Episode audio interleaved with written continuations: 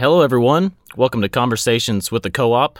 This is where we source questions from the Index Co op community to gain insights from today's leaders in crypto and DeFi. I'm your host, Crypto Texan, and today we have with us Romain from Paladin on the show with us today. Romain, thank you for being here with us today. How are you doing? I'm doing great, thank you, and uh, thanks for inviting me. It's a pleasure being here. Absolutely. Well, we're happy to have you. So, we usually just get started with just a little bit of your background. Um, how did you get into crypto and DeFi? For starters, I got into crypto by missing the Ethereum presale because of my bank. Uh, but uh, you know, at the beginning, uh, like most people, you know, you start, you see Ethereum, you see Bitcoin, you see the price going up, you see the price going down. You try to understand what's behind it, what's the tech. For me, it really clicked when I actually met the guys from uh, ETHLend, which is now Aave. So it was like end of 2019, and they explained to me what they wanted to do. So it was the genesis of DeFi. For a bit more disclosure, I actually have a financial and banking law background. I used to be a banking lawyer.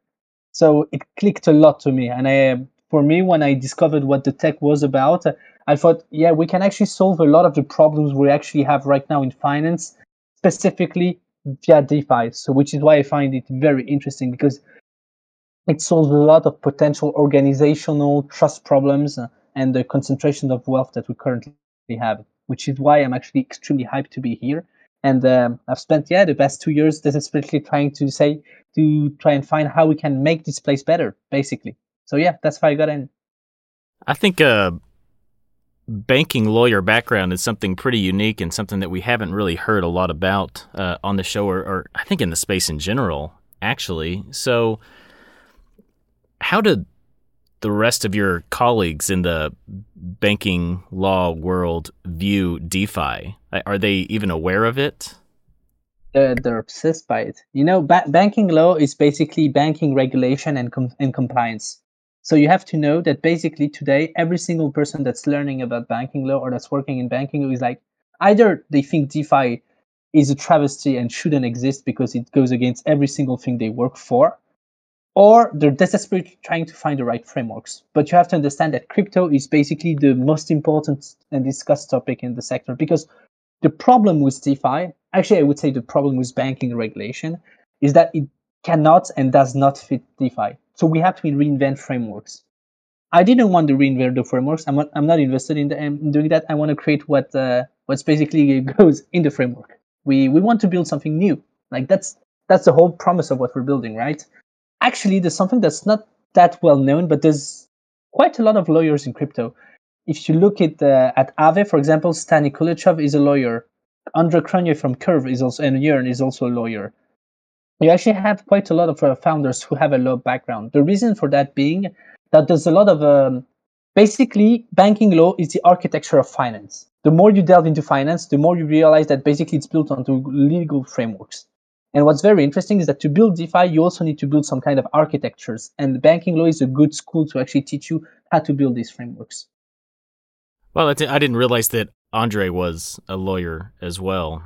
And so, how did you said you met the ETHLend uh, people who started that, which is now Aave? How did you get in touch with them? Like, how did that uh, meeting happen? Oh, actually, it was the ETH ETHLend and the Maker guys. Uh, so I'm French, as you can, I guess, can probably hear with my accent. It was during EthCC two years ago. So that it doesn't really go further than that. I already was blue pilled by crypto and I saw EthCC was happening. I didn't have an invite, but there were public events. and there was an Ethereum Magicians uh, event that was actually done where uh, the ETHLend guys were doing a presentation and uh, they basically blew my mind, which usually happens once you discover DeFi, right? Yeah, it definitely does. I mean, that's why I'm here because my mind got blown by uh, just uh, the innovation in the space and how you know just the capital efficiency that comes with decentralized finance. Yeah, I, I totally understand. Uh, so, what drove you to Paladin, and what caused you to fa- found Paladin, and what need in the space do you feel like this protocol is serving? Yeah, so actually Paladin is broader than a protocol. It's what we're trying to build is more even an ecosystem, I would say. The thing that happened basically is that uh, going down the rabbit hole, I started joining DAOs, looking at what was happening. I was looking, for example, at MetaCartel from afar, I joined uh, LexDAO quite early because, uh, well, I was trying to find something where I could contribute. I'm not a dev. My co-founder Koga Roshi is the the guy, the the brains behind the code. And uh, the more we were de- delving and discussing about crypto, the more I got the hunch that governance was going to be one of the biggest things. Not because uh, we need to coordinate, but because the whole point today about DeFi is that we need to scale without intermediaries and without creating new centralized points. What do I mean by this? Blockchain is basically just a trust machine, right? The idea is that you replace trust with algorithmic control. So you have two schools in terms of governance. Either you try to have as little governance as possible, which is governance minimization, or you try to have the most decentralized governance possible, for example, which the COOP is trying to do. I don't think governance, uh, governance minimization is the right approach in most cases because the thing is that the context evolves so quickly that your governance becomes obsolete. And if you want to update the governance, you need a centralized team behind it to do it, or a decentralized governance to vote on it. So decentralized governance is kind of becoming one of the central elements of building anything in crypto. And the further I went into this, the more I realized that today we had a huge problem in decentralized governance, which is voter turnout. It's useless to build the decentralized tech and the decentralized social consensus if we don't have enough people participating, right? And the problem is that usually you give, let's say, 10 to 20% to a core team. Then, for example, you do private sales or you give to investors or you have some large wells that will also have 10 to 20%. So you have basically 30 to 40% of all your cap that belongs, uh, vested of course, to, let's say, two, two or three centralized entity that can collude. And today, if you look in DeFi, you have under 10% of voter participation, which means that on the long run, once vesting will be done, if we have under like, let's say 50, uh, 25% or 30% participation, well, basically the funds and the core teams will remain kingmakers.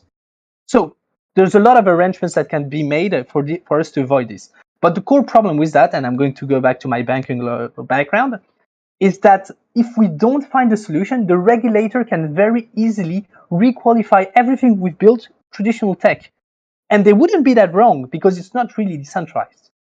So there's a really big uh, challenge in actually building decentralized tech right in terms of distribution, but also in terms of the right participation. And participation is actually much more important than just because of regulatory frameworks. What we're building is not uh, some kind of company. The idea is that we're trying to build protocols that should last centuries, right? And that will basically be able to, to live off from themselves. So maybe one of us as founders will die one day, probably, most certainly. And the community should be able to keep running without us. Which means they should be autonomous. And if we don't have the right participation and the right incentives for community to feed themselves of the protocols, well, these protocols will die pretty quickly once we start, uh, once, once the hype dies down and the core team leaves, right? The whole point about crypto is creating system that will outlast us. And at Paladin, what we're trying to do is how do we create uh, some kind of overarching system, some, some kind of uh, flywheels on top of all these DAOs to help them basically keep living. That's kind of the, the, the jam we're going for right now. Yeah, I understand that. And I don't know, the way I think about it, I think a lot of people think about it this way is that decentralization is really a spectrum. I mean, if you take a look using Uniswap as an example, if you just had Uniswap and you ran the code on Ethereum and, you know, you've got your LPers LPing and people making trades, and you've got the nodes just validating those transactions, and that's all it was, just autonomous code operating on Ethereum, then that's decentralized. That's very decentralized. But I, I almost feel like once you bring token voting into the picture, that's where you start falling on a different side of the decentralization spectrum. Would you agree with that? So uh, I think there's something we don't talk enough about. I'm sorry, I'm going to take a detour. Is that we think decentralization is a goal, which is not. Decentralization is a means to an end. We shouldn't strive to be decentralized just to be decentralized. Why do we want to be decentralized? That's the question.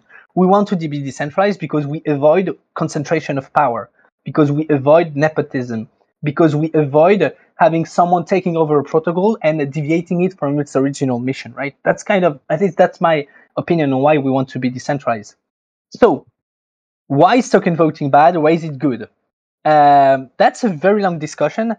I wouldn't say I'm entirely for token voting. I do think there is no solution as efficient as token voting right now. I don't see one. I can't wait for one to for one to appear. And the reason why we do Paladin lending, which is our phase one of development, is because we think it's the most sensible approach to the current market sentiment and the market state right now. If you look at why token voting is important it, and uh, it functions, there's three reasons why it works. First of all, it's the best way to harness, let's say, human greed to create efficiency, right? People give energy, they give capital in hope of earning more capital. That's the basic idea. The second reason why it works is that it's very liquid. It allows people to enter and exit the system. And the third reason why, it, why, it's, why it's very useful is that it's good for financing. So as the coup did a private um, did an OTC sale, right, to finance its activity. We did a seed round, for example. The reason the, is that it's complicated is that if you have a reputation-based system, why and how would you raise money for your uh, how would you finance your protocol if it's not viable? Because the truth is if you look at most protocols right now and we're early quote unquote and that, that's the reason why most of them are not actually lucrative. They do not have revenue enough to sustain their development and to pay all the other expenses right? So that's why i think token voting is necessary in the current framework. Are there other solutions? Probably there's been a lot of talk about separating a reputation-based system and a dividends token. It's a smart approach, but it doesn't work for everyone because not all protocols have in, uh, uh, constant revenue. One and two, most protocols take time to actually develop their revenue, which means that there's very little incentive in investing early. So if we want to take another approach, we have to know that it will totally change the way we work with these current protocols. Yeah, and I'm kind of thinking back to a piece that Vitalik wrote a, a few months back that basically just said token voting sucks. And it might, you know, it might quote unquote suck, but it's it, it's probably the best that we have right now. I, I think that's kind of what you're trying to get at a little bit. But he also touched on a lot of shortfalls with token voting, some of which you touched on. But another thing is, if I'm LPing my index token I can't use that LP to vote. Um, and also, if I'm if I'm lending it out, uh, I can't use that to vote either. But the people who are borrowing uh, index, they can vote. And there, there seems to be some sort of incentive misalignment there. I just kind of wanted to get your thoughts on, you know, should LPs be allowed to vote and similar aspects like that. What are your thoughts on that? For those who follow me on Twitter, you know I'm a very big proponent of these things. One actually, of the biggest problem right we have right now. Sorry, go ahead. I was saying, yeah, actually, I saw your tweet about LPs should be allowed to vote, so that's why I brought this up. No, no, no. But basically, uh, today we're forcing token holders, and that's a problem not with token voting, but with governance architecture. We're forcing them to choose between governance and utility, which is ludicrous because usually, if you give utility uh, for the DAO, you're usually a proponent. You believe in the DAO, so you should have a right to participate. And the worst part in that is that it's actually insanely easy to integrate a, a, a utility and governance both, especially when once you have, for example, uh, integrated such platform as Snapshot, which has, has its downfall but has a, an enormous amount of strength. With Snapshot, you can very easily integrate different uh, tokens into your voting system. So you already have, and you don't even need to code. Like literally during the AMA, we could integrate LP votes uh, for index because I checked and uh, I thought that uh, you could vote with your LPs on the index, but it seems you can't. Similarly, as we talked about lending protocols, you could totally be able to vote with your A index, for example, if it existed, right? So the problem you'd have uh, is that you'd have a double voting problem, like you have a lot in corporate uh, governance structures, because someone could be able to borrow your index and vote with it. So what could you do? Instead, you could say to uh, the lending protocol either only use our token as collateral because we want to keep it as governance, or instead, when people uh, borrow index, they mint a synthetic version which has no governance power. That's totally doable too. basically, these problems when we talk about separating both, they're not problem about token voting. They're problems about us learning and using correctly uh, these governance tools. And that's something that's extremely important because right now we're preventing a lot of people who would vote to uh, in actually participating. Yeah, and just to just to clarify, with the index token, you can vote if you're an LP on Uniswap V2 or Balancer, uh, but Uniswap V3, uh, that's that's where we run into an issue there. Um, so let's let's kind of transition a little bit and let's let's talk about Paladin. Just something I'm sorry. Oh yeah, sure. I'm sorry. Yeah, please I go just ahead. wanted to add. Uh, Ribbon Finance did a framework uh, to use a Uni V3 LP tokens uh, as uh, to and vote with them. So there's already a template if you guys want to use it. That's something we're definitely going to have to look into. Then thank you for that. Yeah, so let, let's talk more about Paladin. What is Paladin doing now, and what what is it serving? Like how how can the index co-op and other token voting governance protocols utilize Paladin to better serve their community and their ecosystem? Yep. Okay, exactly. So what we've been basically building at Paladin is uh, how do we make voter turnout more important and how do we create liquid governance? So what's liquid governance? Liquid governance is uh, being able to give the right decision making power to the people who need it at a certain time. So of course you need guardrails because it mean it means some malicious people could uh, could try and take over the protocol, right? But what's important to understand is that one of the biggest problem, and I think the coup has been keenly aware of this. To be honest, I think the coup is one of the most uh, advanced protocols in terms of governance, which is you guys have the most up-to-date pr- problems, but also have a lot of solutions. Uh, what's important basically is that at Paladin we're trying to think how do we make more people participate in governance and how do we reduce the reduce the friction in accessing all of this. So the way we see this is we see this as a in a three-stage uh, development uh, phases. The first one being we released something called Paladin Lending two months ago, which is uh, on which we wrote the proposal. This is basically a vote lending platform. Why should we recreate a vote lending platform today?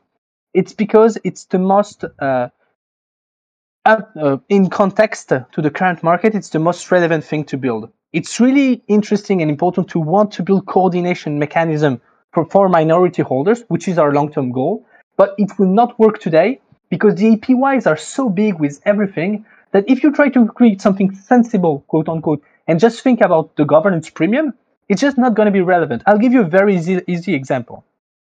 Uh, I put this on Twitter yesterday uh, by doing the maps. If you look at an index to- a classic index token, uh, it has an underlying uh, of $34 in all of the co- tokens it uh, just it controls in terms of governance premium, just with DPI, right?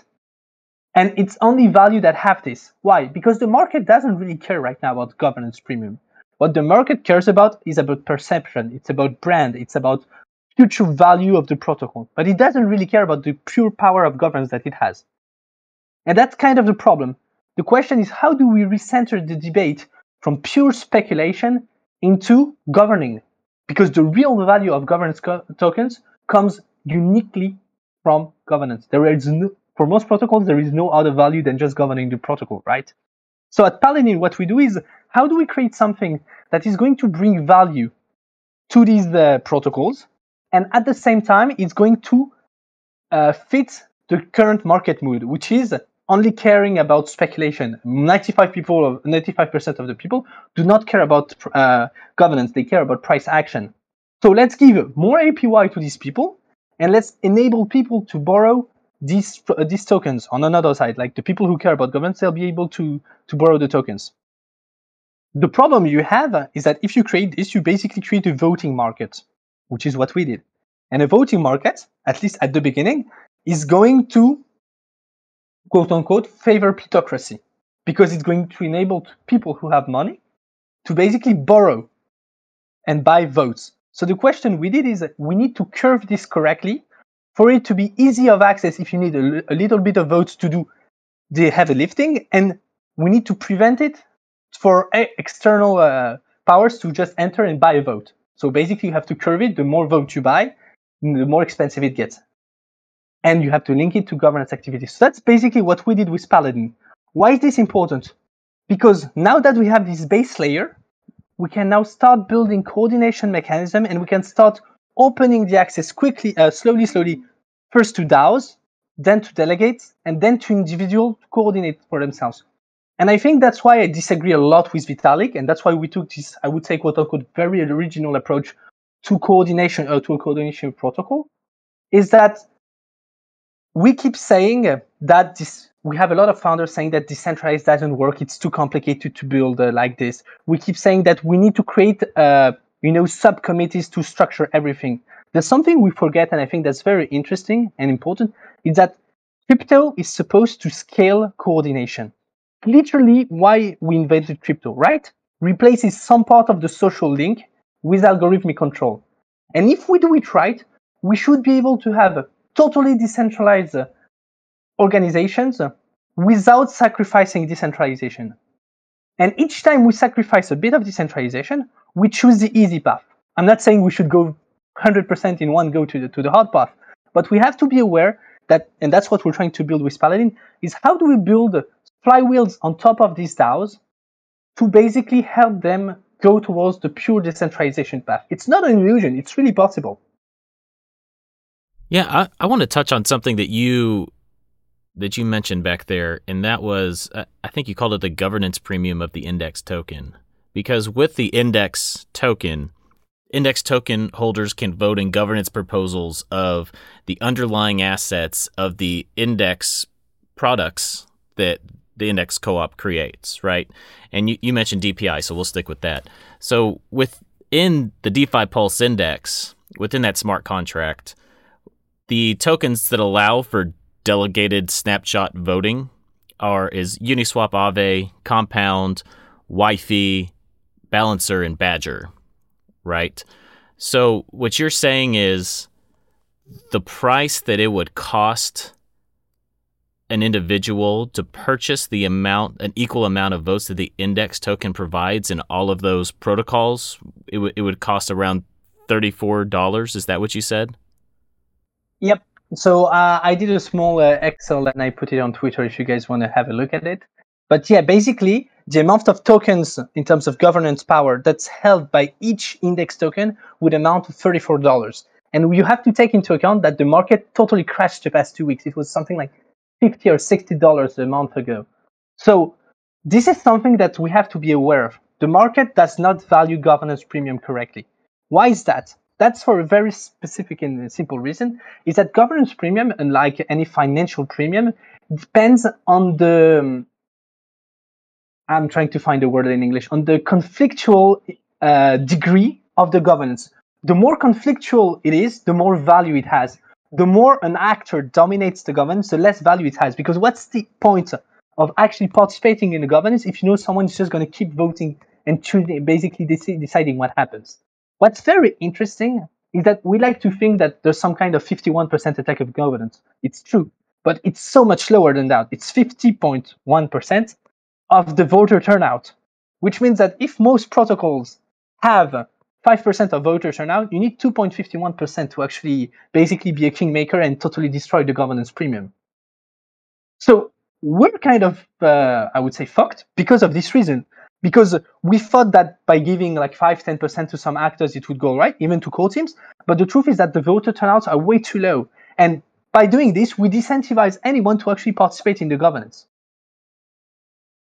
So with paladin I, am trying to to wrap my head around this a little bit more. Like how is the voting power borrowed? And how do i guess smaller activists how can smaller activists within a community uh, leverage paladin Okay, so our uh, Paladin right now was conceived to try and top up campaigns uh, for people who actually want to pass something, but who are missing, for example, the turnout. We've seen a lot of actors who have been uh, moving heaven and earth to actually get uh, their proposal threshold and weren't able to just because they don't have the right platform.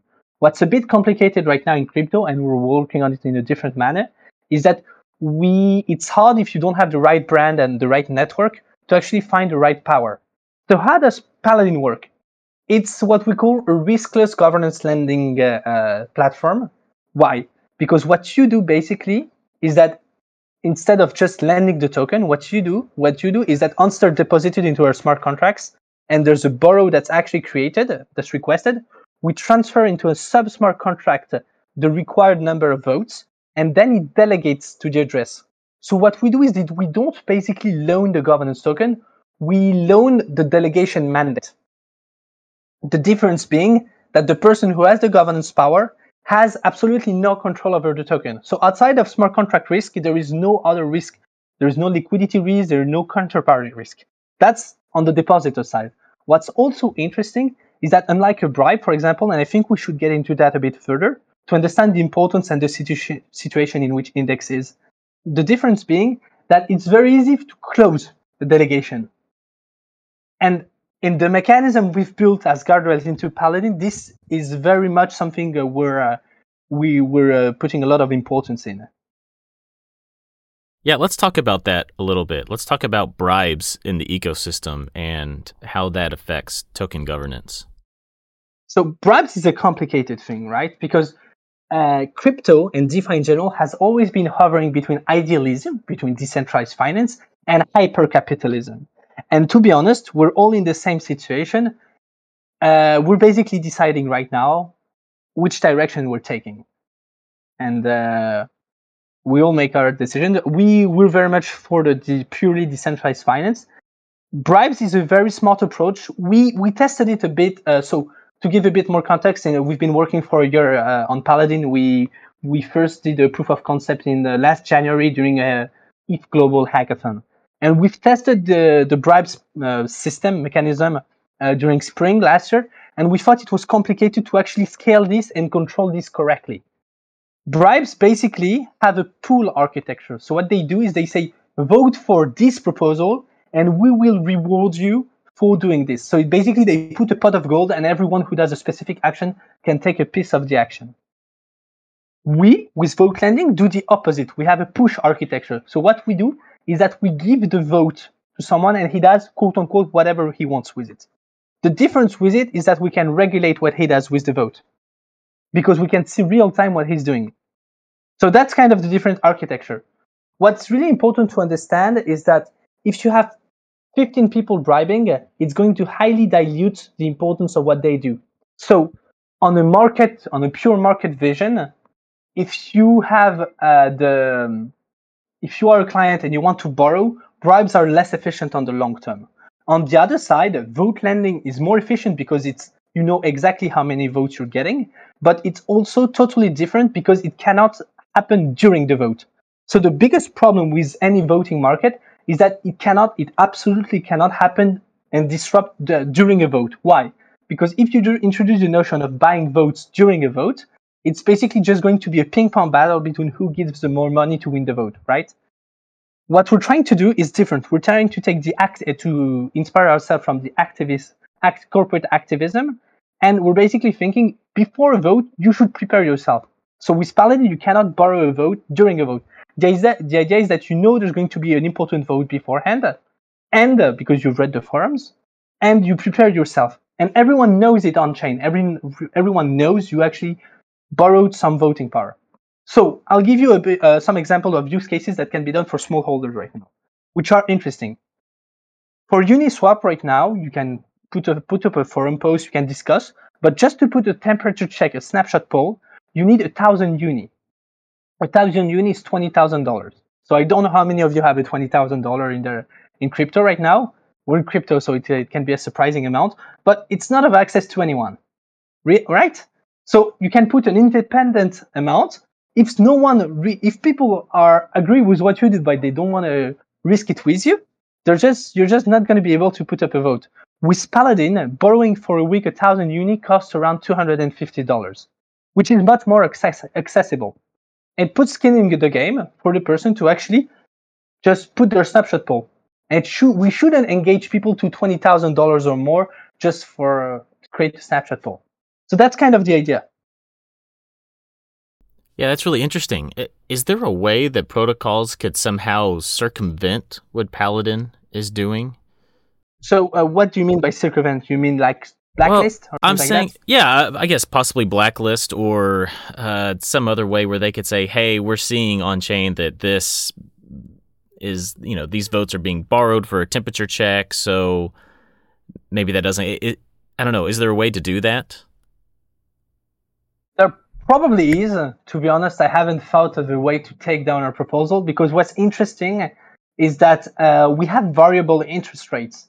So it means that the deeper the, the, the borrowing pool is, and uh, the quote unquote the cheaper the interest are, are. But the thing is that if people disagree with the vote that's actually taking place with a uh, borrowed token, what they can do is they can rage, rage quit, which is just means exiting the pool. If they exit the pool, uh, the utilization rate is going to skyrocket, the interest is going to skyrocket, and it means that the, loan is going to close very early on, which can enable people to basically cancel the proposal, for example. So that's a rage quit mechanism. Protocols could probably blacklist the Paladin address, but the, create, the thing is that natively, we, each time we create a sub sub smart contract, so it would uh, it would um, it would you'd have to blacklist each smart contract one by one. The thing is, and that's something that's very important in crypto.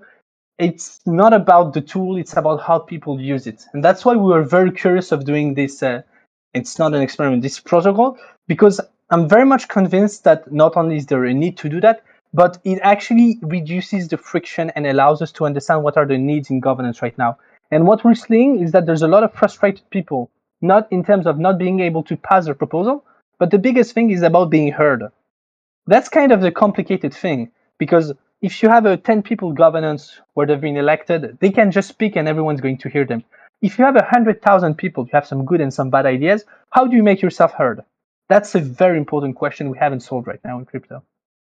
I feel like this just adds a, a completely new dimension to governance and token voting. Like this is this is 4D chess, right? If you can just pull all of your assets out of the pool in an effort to make the interest rates skyrocket to make people pay their loans back sooner so they can't vote, that's just that adds another I don't know, for me a very exciting element. You know, this is one of the things why I love crypto and DeFi is that innovation like this is just happening continually, and you're making me very, very excited about Paladin right now. But I, I want to get in uh, a little bit more on, I guess, some of the governance for Paladin as well. Uh, do you have a token? Um, if you don't, when do you feel like you'll have one? And you you said earlier that you felt like Paladin was more of just an ecosystem than it was a protocol. And I was just wondering if you can elaborate on that a little bit more as well. So I see my co-founder is listening. It's because I tend to leak things and he doesn't like it. So he's probably surveilling me. No, but in all in all seriousness, we have a token. Uh, it is non-transferable. It's something we saw a few protocols do, and we really liked the elegance of the idea uh, we basically dropped uh, a, a, hefty part of the supply to everyone who participated in the large covenant. So we had to make choices. We choose the one we had integrated, which are Aave, Compound, Curve, and uh, Uniswap. And basically, if you voted on chain on any of these, you are eligible to some PAL token. The idea is that right now, the PAL token is only useful to govern the protocol. And that's basically the value of most protocols, right? of most governance token, right? we didn't want to have anything to do with the speculation before we felt comfortable with the fact that Paladin was basically an autonomous and a viable machine. I don't think we should introduce any financial aspect before that, and that's the governors will basically vote on it whenever they want. So right now, it's it was basically gated to everyone who had participated in governance. Now we want to add some kind of proof of contribution dimension where we're going to start, it's in our forums, we're going to start a liquidity mining campaign to enable people to loan and borrow just for three months, just to give access to more people to the to the to the DAO. So it's a pure governance thing. Now, why why am I talking about an ecosystem? Basically, Paladin is not not just a vote lending app. The vote lending app is the foundational stone of what we want to build as a coordination ecosystem. Our idea, in general, is how do we make people more, more people participate in governance? And the idea is reducing the barriers, for example, by introducing, introducing liquid governance, by incentivizing people in participating. And I think that's something very important that you guys talk a lot with the coup, is that you can't expect people to regularly and uh, with uh, by taking a lot of time participating in a DAO if they're not paid for it. How do you expect people to work for a DAO if they don't live off of it? And what becomes even more contribute, uh, compli- uh, complicated is that most DAOs pay with their governance token. How do you expect people to live with governance token? You can't buy bread with index or PAL token, at least not now. So the problem is that you're forcing all of your contributors to sell their token to live if you pay them. These are all different problems, and we believe that with Vote Lending as a reactor, we can basically build an ecosystem for DAOs that's basically going to help them do that.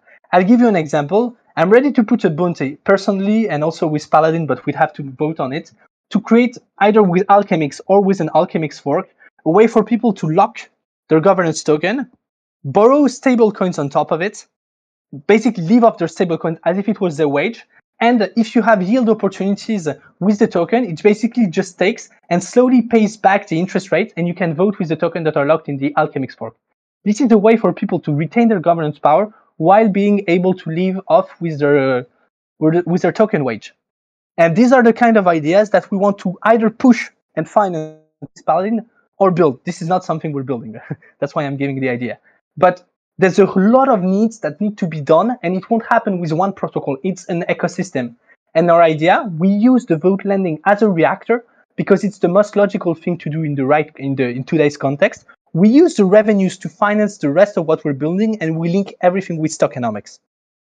So that's what we've basically been building, and that's why we prefer talking about a, an ecosystem. Yeah, I love that Alchemix idea you just gave too, because when I think about it, like these token vote, like the index token, like it has two main value propositions, right? And that's governance, governance and meta governance, and then it also has a monetary value as well, in the sense that I can sell it and then use that for living expenses as well. And I, it sounds like what you're doing with that Alchemix example is you've you found a way to separate those two value propositions, the governance and the monetary value, to where the token holder can lend out the governance and make money on the governance, and also be able to monetize that monetary value that comes along with it. Is that basically what you were saying there? That, yeah, idea. I don't like the idea of saying separating governance power and then monetary value. I think it's dangerous to think of it this way because it creates liquidity problem, which is can be a big problem, especially in crypto. If you if you look at the Olympus and Tokemak wave uh, of uh, discussions, but basically the idea is uh, how do I keep my governance power while being able to uh, basically how do I not sell my tokens while living off of them? And uh, like a lot of uh, traditional finance society, which I think is kind of a problem, but that's a different topic. We're based a lot on lending, and that's why Compound, Aave, Rari are working so well. It's because lending is a very important brick of our current tradi- uh, fi- financial system, and it is also a solution for us to basically retain our governance token. The idea is that, for example, you'd have your your I don't know how it's called, but it should be your, your AL index that would have governance power, and instead like all of the index inside of the fork would basically not uh, be able to to vote. And you'd fork uh, you'd uh, you'd basically be able to uh, to mint some alUSD and live off of them.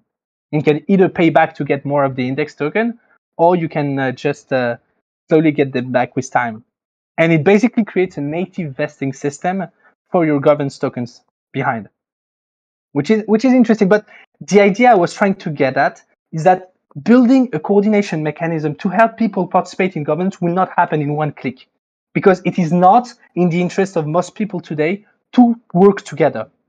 And the idea, which is very interesting, we're seeing with Olympus, we're seeing them with uh, with Convex, is that with algorithm, with smart contracts, we're able to push people into co- uh, coordinating themselves. Because if you look at Olympus, which is uh, like the trend, what is Olympus? Olympus is a traditional bank. Basically they tell you give us your reserve assets and we're going to give you a governance token that's going to help manage them. So you're trusting that us as a protocol will manage and coordinate better your assets than you alone. And that's why olympus has value to be the very basic idea of it. What's dangerous with this system and we've been seeing this with lobbies with redacted i'm saying dangerous is that these are creating very powerful sub DAOs, reserve asset vortex, that can basically eat all of them and they will not get it, get it back. So it means that you're basically giving up sovereignty. And something very important about crypto is that you should always keep your sovereignty. You keep your keys. You trust. You don't ver- uh, you verify. You don't trust, right? And when you give your assets and you can't get them back, you you hope to God that you're going to keep control of the protocol, right? Because you're not seeing your assets again. Wow. Yeah. So you mentioned a few protocols in there, and uh, I've got a couple questions about other protocols. My first one is what protocols out there do you see that are doing just a really good job of governance? Like to the extent to where if there was a new DAO coming up and they were looking for an example of how to do governance very, very well, which ones would you direct them to and say this this is a good way to do governance? You should copy this.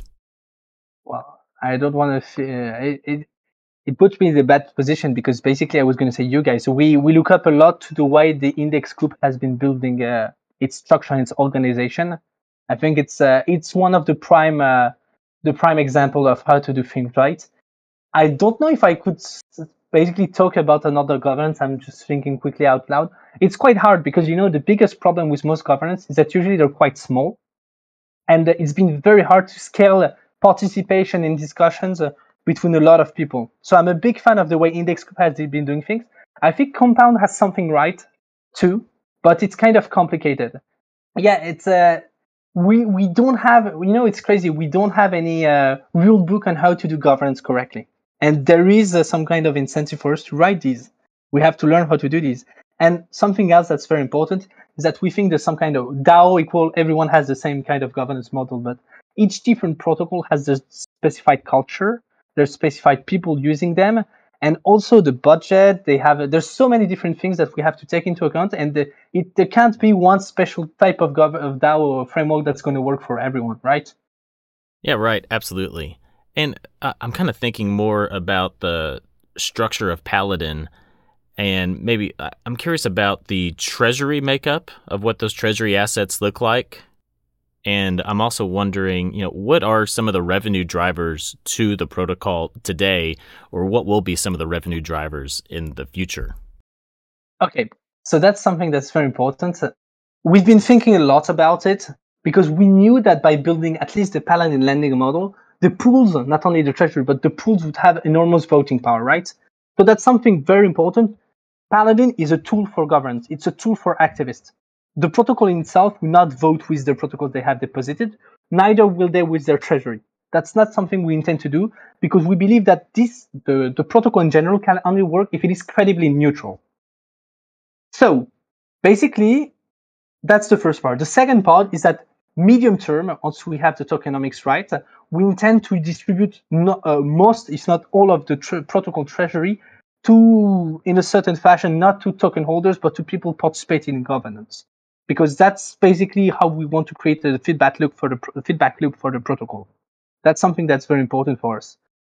Do you have two types of DAOs if you look at it? You have DAOs that have treasuries, and you have DAOs that basically keep constantly re- uh, redistributing everything. If you look at, for example, Curve, Curve has no treasury per se. They basically redistribute everything to vCurve holders. I think that it allows the DAO to be more neutral.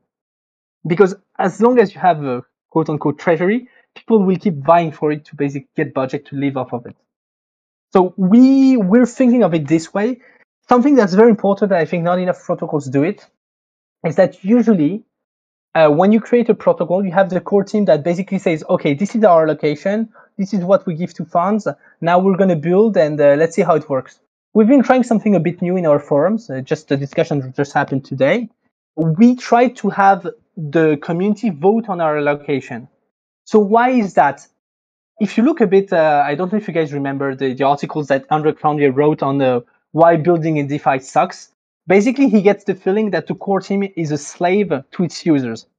I think it's very unhealthy for a lot of reasons. It's because the core team sh- uh, should not be the benevolent uh, actor in the DAO everyone should be responsible for the well-being of the DAO. And the core team should be elected to build one specific thing for a specific time. And that's the reason. So for example, us as Paladin, we we basically asked 15% allocation vested on three years to build Paladin lending, to build all the business development, the communication around it, and then on top of it to build another project which we call factions, which is a minority holder coordination, and to build the transition over it. And that's basically what we want to build.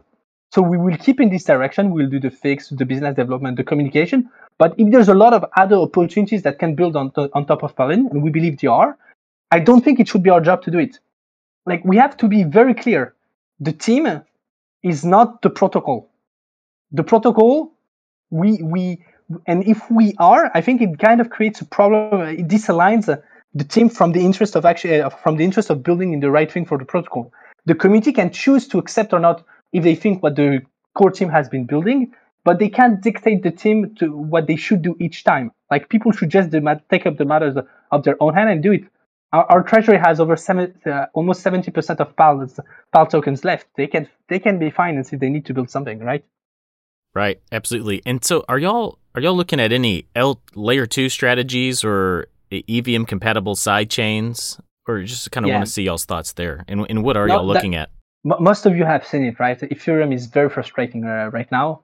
Uh, I've been in Ethereum for uh, oh, five years, and uh, transactions are very unhealthy right now. The thing is that as a paladin, as a protocol, it's hard for us to go on other chains because there is no very no other protocols where there's very interesting governance happening. It's slowly getting there. We're seeing some chains like Polygon, for example, where things are happening, but it's not as uh, as vibrant as Ethereum.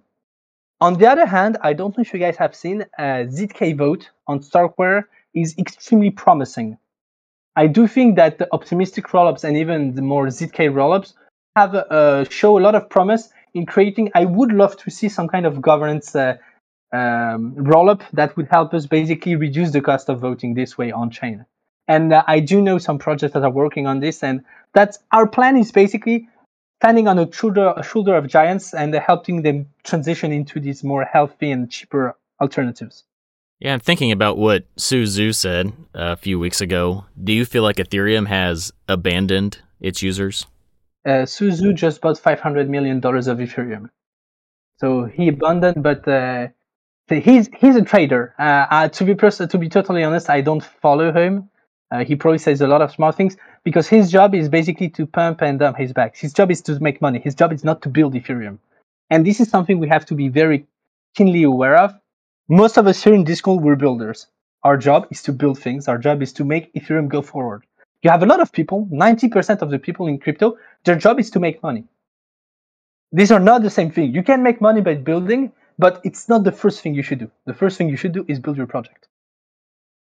Yeah, I think that's something that I definitely tell a lot of people who are just getting into the space is anything you see on Twitter or in Discord or on a podcast, wh- wherever, just keep in mind that those people have an incentive to say what they're saying, most likely, right?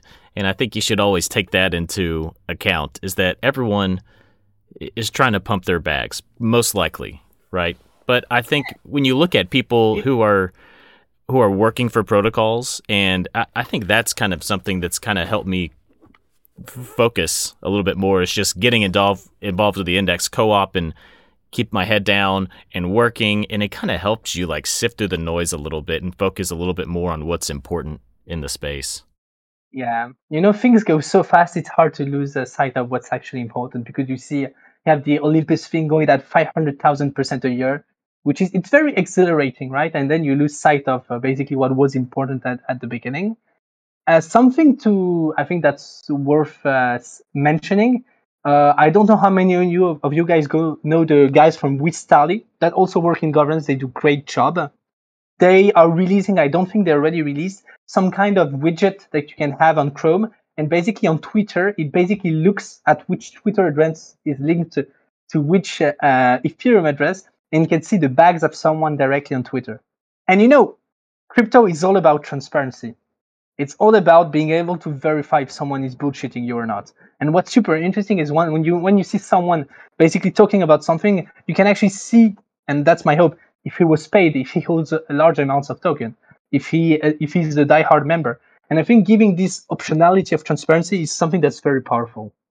And to be perfectly honest, we are aware that bribes are kind of inevitable in the sense that people will always try to buy votes I'm not saying we should generalize it. What I'm, saying is that we should be able to be aware of what's happening. And then that is it really a bribe if everyone knows you were paid for it?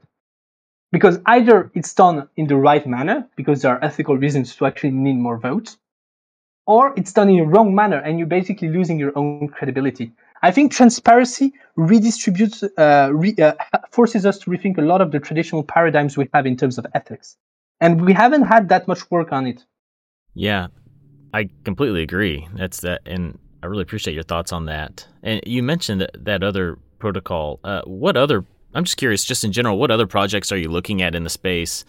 Not necessarily related to governance. It could be DeFi or, or metaverse or, or data economy related. But what other projects are you looking at in the space that are really catching your eye uh, from, I guess, an innovation standpoint? So I'll be honest, I'm a bit of a, of a governance nerd. So most of the things I look at are in governance. I'm extremely excited and have been for a very long time about Tokemak. I know I'm not the only one. Uh, someone sent me a message. I think it was Alex Josh, and he was also talking about Tokemak. Uh, I think it, what's super interesting, you know, is that we're slowly, slowly pushing, and it's a logical uh, shift, a lot of responsibilities that were in centralized hands into DAOs. So what we're doing is that instead of having large holders, we have large sub DAOs. For example, in Curve, you have Convex, you have Yearn, you have Stake DAO, you have a future you're going to have a redacted and lobbyist to doing this. And what's super interesting, you could have Tokemak too, is that it means that, and that's basically what index is. Instead of having to go to one domain DAO, you're going to have to see the different tribes, the different sub DAOs, and have them sit down together, talk, and decide what's good and what's wrong. And what's happening is that we're starting to have the base layer protocols that are losing their individual and centralized uh, large holders. And in place, you have a lot of large sub DAOs. So what's super interesting is that governance is about to get much more complicated than it already is for the basic for these base layer protocols. And we're kind of trying to make a sense out of this. Because right now, for example, uh, I'll give a let's say Convex starts accumulating uni and uh, redacted and lobbies too. So instead of uh, just using one uni token, you could use an index token to leverage your vote or a lobbyist token or a convex token, right? And this is where it, it gets interesting because depending on the supply, the price of the market, it's not always more interesting to have just purely the uh, the uni token. So the governance approaches are going to get much more modular. Wow, yeah, that's an interesting interesting thought as well. Um, we're kind of running up on time here, but there's uh, just two more questions I wanted to get in. Uh, one of them is, you know, the index co-op. We do have crypto native index products like the DeFi Pulse Index, Metaverse Index, data economy index. What if you had to decide, like, what is another index that you think would be interesting for the index co op to uh, put out? Well, as I mentioned, I'm a governance nerd, so I would kind of say a governance index, but a bit differently that the DPI is done.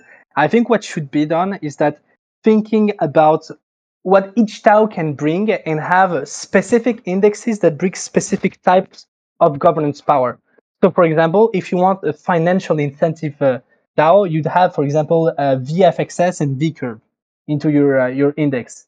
On the other hand, if you want, you could have lending index. What I'm trying to get at is that each of these different index, because it has underlying voting power, could allow the users when they buy into the index to know they're going to get leverage power into the index. So it could be uh, indexes centered around governance premium.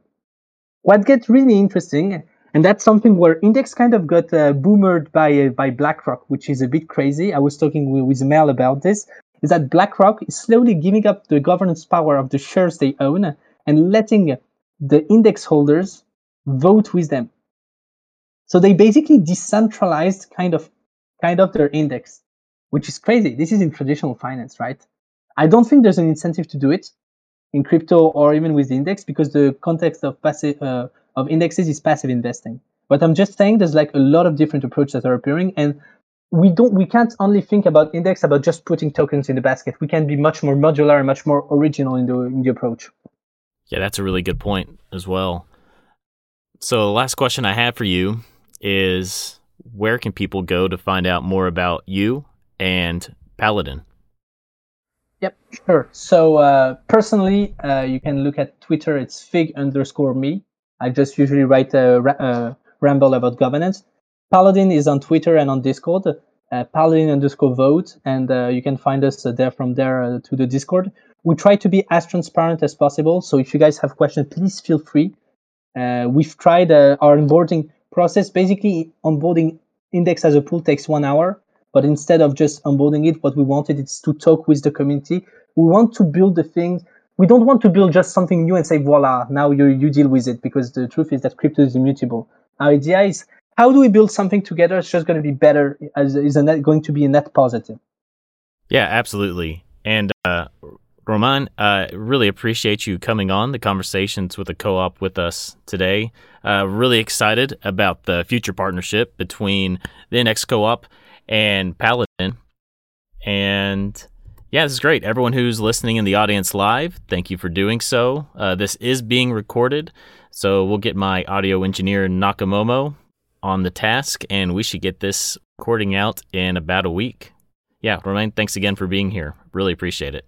Thanks for having me, and uh, thank you guys for attending. Have All a nice day. All right, thank y'all. Have a great weekend. Bye.